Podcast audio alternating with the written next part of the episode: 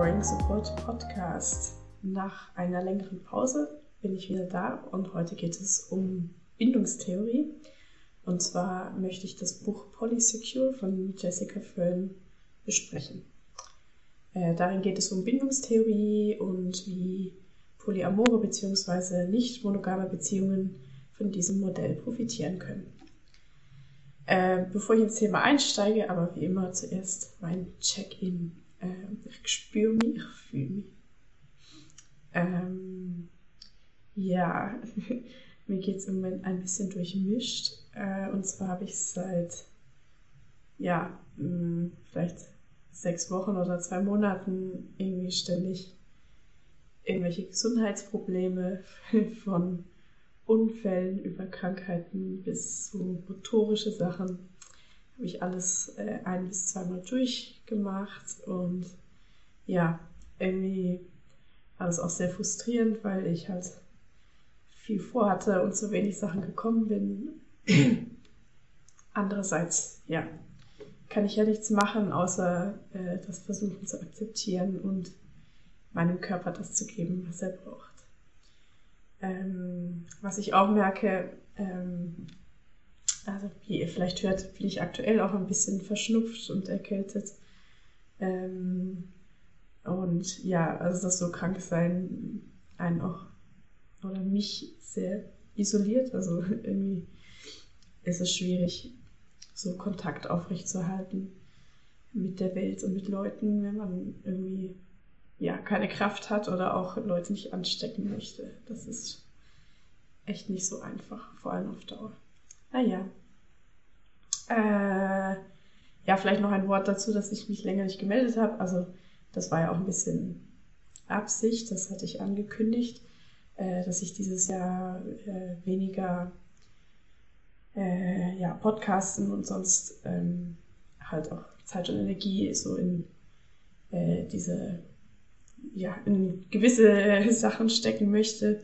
Ähm, und ja, ich merke, dass mir die Pause tatsächlich ganz gut getan hat und dass es auch schön ist, dass ich mir die Zeit lasse, bis ich ja ein Thema habe, wo ich irgendwie auch Lust drauf habe. Ähm, genau. Ähm, also das ist sicher was Positives. Ähm, bevor ich ganz ins Thema einsteige, möchte ich noch ein paar Neuigkeiten einfach äh, ansprechen, weil äh, es gab noch ein paar Veränderungen auf Queer Growing Support und äh, ja, ich wollte euch einfach informieren. Und zwar, erstens habe ich ähm, wie ständig meine Webseite mal wieder etwas überarbeitet.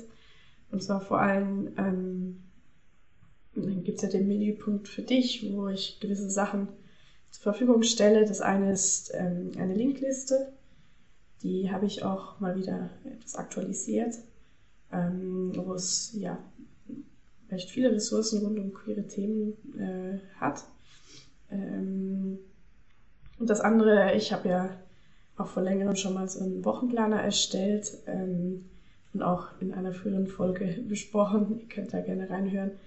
Ähm, und ich habe den minimal noch überarbeitet und ihn jetzt auch so auf die Webseite gestellt. Also vorher musste man sich anmelden zum Newsletter, um den zu bekommen und ich habe das jetzt weggelassen. Das ist wahrscheinlich marketingtechnisch keine besonders gute Idee, aber ich habe gemerkt, ich habe eh keine Zeit, so ein Newsletter zu betreiben oder auch keine Lust. Und ja, darum dachte ich, spare ich mir das. Ähm, oder ich erspare zumindest euch das und wecke damit auch nicht die Erwartung, dass da noch was kommt. Genau. Dann zweitens, ähm, ja, bin ich bald am Ende meiner Ausbildung. Ähm, ich bin nicht so traurig drüber, dass es äh, zu Ende geht. Ich werde da vielleicht auch mal noch eine Folge machen, so über meine Erfahrung der Ausbildung in psychosozialer Beratung. Ähm, genau. So der unmittelbarste ähm, Effekt davon wird sein, dass ich meine Preise etwas anpassen werde.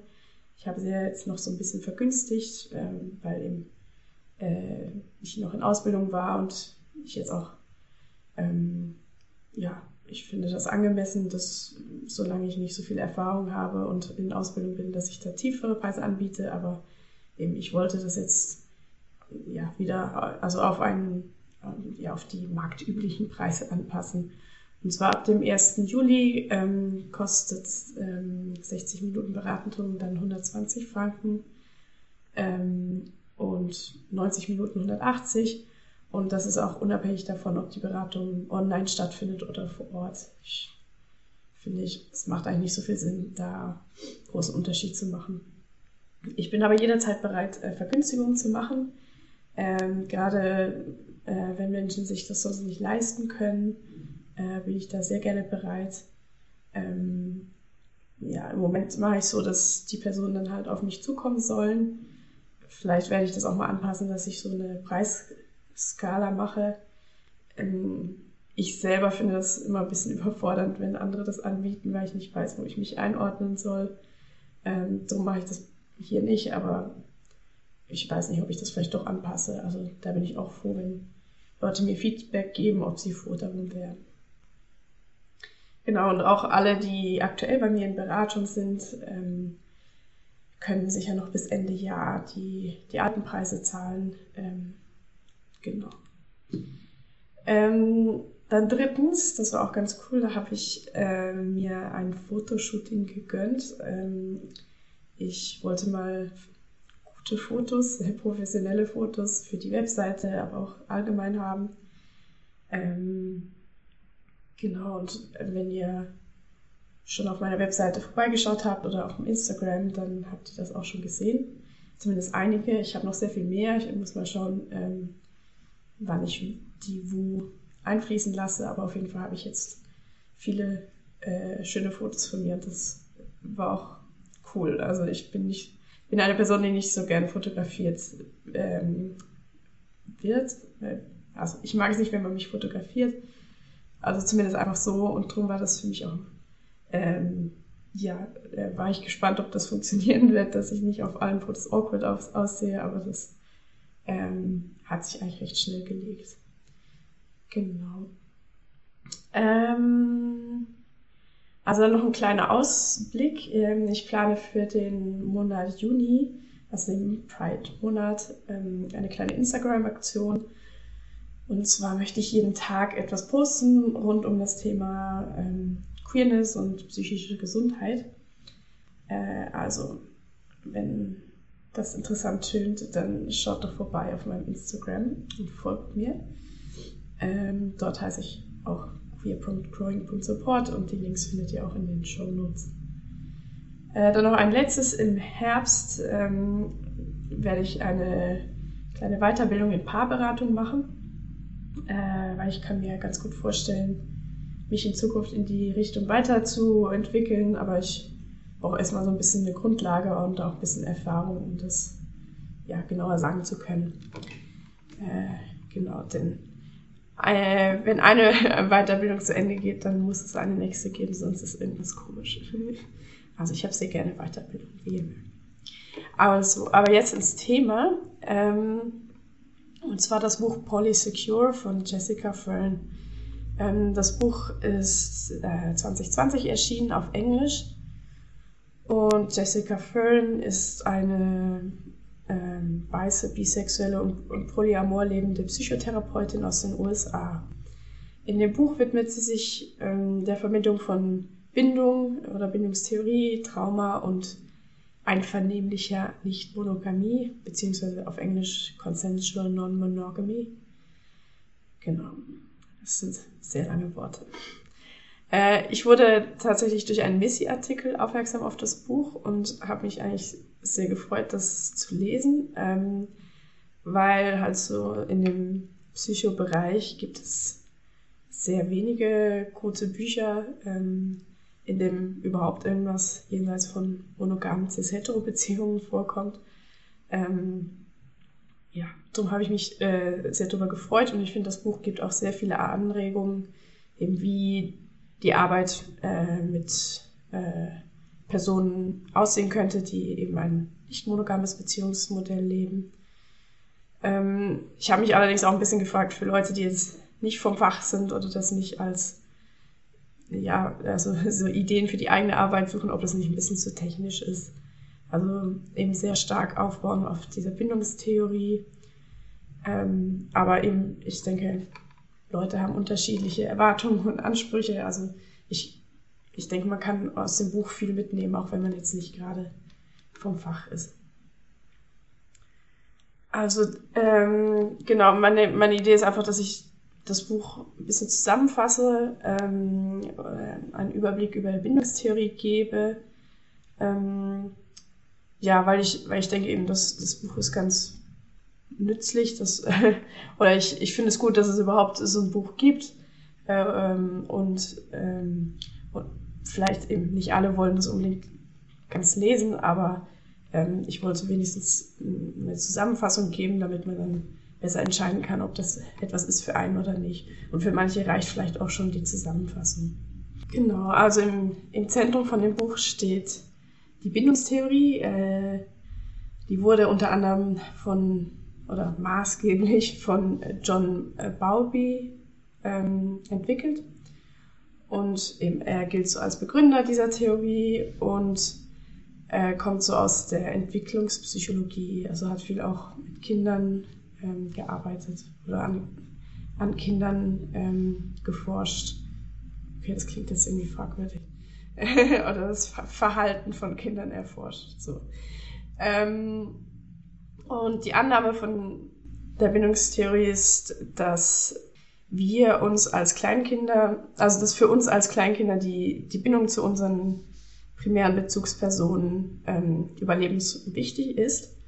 Ähm, dies vor allem, weil wir als Kleinkinder unsere eigenen Bedürfnisse noch nicht selber erfüllen können ähm, und auf, ja, auf Schutz auch angewiesen sind. Und eben je nachdem, wie unsere Bezugspersonen mit unserem Bedürfnis nach, nach Bindung und Nähe umgegangen sind, äh, haben, haben wir dann unterschiedliche äh, Bindungsstile entwickelt. Wenn die Bezugsperson relativ zuverlässig auf die Bedürfnisse des Kindes eingehen kann und ebenso auch ein, ein Gefühl von Sicherheit schaffen kann, dann entwickelt die Person einen, einen sicheren Bindungsstil. Also äh, der eben äh, viel also die Person hat dann viel Vertrauen in, in die Beziehung und dass sie auch so äh, etwas aushält. Wenn das nicht so ist, dann entwickelt die Person einen unsicheren Bildungsstil und davon gibt es dann verschiedene Ausprägungen. Also das sind deren drei und ich stelle die jetzt hier auch noch vor. Äh, der erste ist der vermeidende Bindungsstil und der entwickelt sich, äh, wenn die Bezugspersonen des Kindes ja, die, die, die gewünschte Nähe und Sicherheit nicht geben oder nicht geben können. Damit lernt das Kind äh, eigentlich schon sehr früh, dass es auf sich selbst gestellt ist und wird auch versuchen, Probleme eher mit sich selber auszumachen, als andere um Unterstützung zu bitten.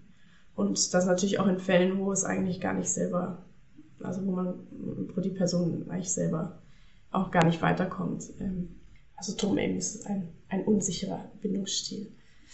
Eine andere Art von unsicheren Bindungsstil ist der ängstliche oder auch ambivalente Bindungsstil. Und der entsteht, wenn die Bezugspersonen eben nicht, zu, nicht zuverlässig auf die Bedürfnisse des Kindes eingehen. Also es ist dann für das Kind relativ unvorhersehbar, ähm, ob einem Verhalten jetzt ähm, gelobt, bestraft oder ignoriert wird und ob es mit seinen Bedürfnissen überhaupt irgendwie gehört wird oder nicht. Also eben manchmal schon, manchmal nicht. Äh, das Kind lernt dann auch oft, dass es eher das bekommt, was es braucht, je lauter es das einfordert. Fran nennt das eine, eine Hyperaktivierung, also dieses immer lauter einfordern. Und das führt dann eben zu einem, Bindungs, äh, zu einem Bindungsstil, bei dem die Person immer irgendwie Angst hat, ob, ob die Beziehung jetzt verhält. Ähm, und das führt auch dazu, dass, dass die Person oft sehr abhängig ist ähm, oder sich abhängig macht von, von anderen. Also eben, das ist der ängstliche Bindungsstil. Und dann gibt es noch den dritten, den desorganisierten Bindungsstil. Und er ist eigentlich eine Mischung aus den beiden äh, ersten und wird auch ängstlich vermeidend bezeichnet. Dieser Bindungsstil entsteht meistens, wenn ein Kind die Bezugsperson als eine Bedrohung erlebt. Also das, das Kind sucht zwar die Nähe zur, zur Bezugsperson, da es in gewisser Weise auch die, die Bezugsperson halt zum Überleben braucht. Und äh, gleichzeitig ist, ist diese Person aber auch die Ursache von Angst und Trauma, je nachdem. eine Person, die das in der Kindheit erlebt hat, ähm, zeigt im, in diesem desorganisierten Bindungsstil sowohl vermeidendes als auch ängstliches Verhalten. Also Fern beschreibt das ein bisschen wie einen Fuß auf dem Gaspedal und dann eins auf der Bremse. Genau, das ist so die Kurzfassung von den verschiedenen Bindungsstilen. Ähm, Jessica Fern betont aber auch, dass diese vier Bindungsstile jetzt nicht als absolut äh, gesehen werden sollen. Ähm, eine Person kann auch mehrere Stile haben oder auch je nach Beziehung äh, oder nach Gegenüber einen anderen Bindungsstil ähm, zeigen. Sie beschreibt auch noch, wie man das Modell ein bisschen anders denken kann, und zwar als ein Spektrum, ähm, mehr als so in diese Typen, und, und stellt sie drum so auf zwei Achsen dar. Also die eine Achse ist von tiefer Ängstlichkeit bis hohe Ängstlichkeit und die andere Achse ist von tiefer Vermeidung bis hohe Vermeidung. Und das heißt eben zum Beispiel eine Person, die eine sichere Bindung hat ähm, oder einen sicheren Bindungsstil hat, ist eher im Bereich tiefe Ängstlichkeit und tiefe Vermeidung. Eine ähm, Person mit äh, vermeidenden Bindungsstil hat eine hohe Vermeidung, aber eine tiefe Ängstlichkeit. Und zum Beispiel eine Person, die desorganisierten Bindungsstil hat, die ist quasi hoch in beidem, also hoch in Ängstlichkeit und hoch in Vermeidung. Genau, und das, der Vorteil von diesem Spektrum ist einfach, dass es ein bisschen diese Grenzen aufweicht und ja, wie auch mehr Möglichkeiten eröffnet, äh, weil zum Beispiel nicht alle, die, was weiß ich, zum Beispiel einen ängstlichen Stil haben, genau gleich sind, sondern vielleicht sind sie ein bisschen, haben sie auch ein bisschen mehr Vermeidung oder ein bisschen weniger von dem. So. Also es erlaubt ein bisschen mehr Flexibilität. So, das war jetzt ein sehr, sehr schneller Ritt durch die Bindungstheorie. Ähm, was hat das alles aber jetzt mit ähm, nicht einvernehmlicher Nicht-Monogamie zu tun oder zum Beispiel Polyamorie als ein Beispiel davon? Und man muss auch sagen, also sie beschreibt auch äh, äh, verschiedene Beziehungsformen und ihr Buch ist vor allem für äh, Polyamor Polyamorie ausgerichtet, einfach weil es in der Beziehungsform davon ausgeht, dass in die Beziehungen, also dass mehrere vollständige Beziehungen sozusagen gelebt werden und nicht zum Beispiel, wenn es jetzt nur eine offene Beziehung ist, ähm, es quasi eine, ja, ein bisschen übergeordnete Beziehung gibt und dann andere, die, die nicht so richtige Beziehungen sind. Aber genau, dem wird mit ein ganzes Kapitel, das lasse ich jetzt hier weg. Jessica Fern beschreibt verschiedene Punkte, äh, weshalb Bindungstheorie wichtig sein kann für äh, nicht monogame Beziehungen. Und einer der Hauptpunkte ist, dass sie davon ausgeht, dass es für funktionierende polyamore Beziehungen wichtig ist, dass zwischen den PartnerInnen eine sichere Beziehung aufgebaut werden kann.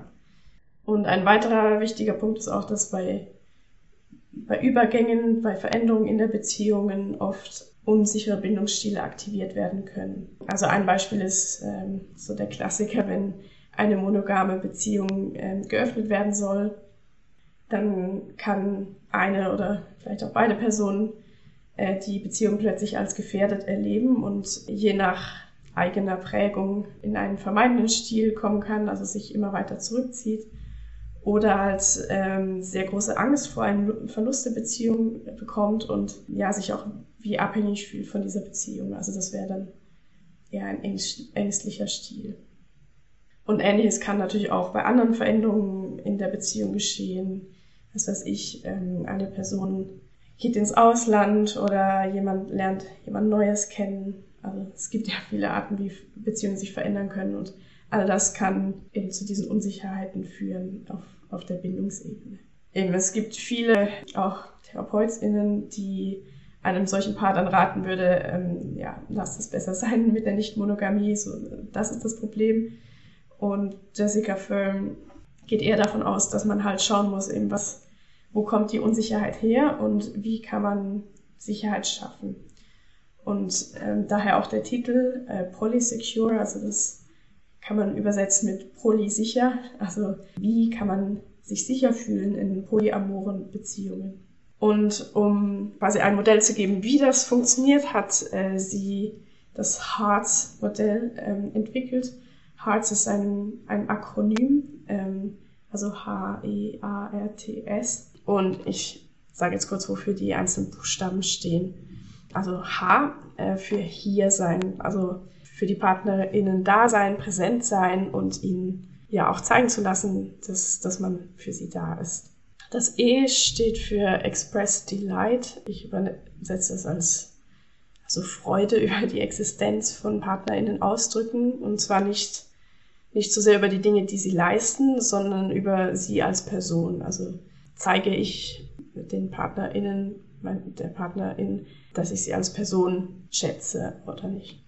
Dann A, Attunement, also das heißt Einstimmung, also wie gut kann ich mich auf PartnerInnen einstimmen, Interesse und Empathie für sie zeigen.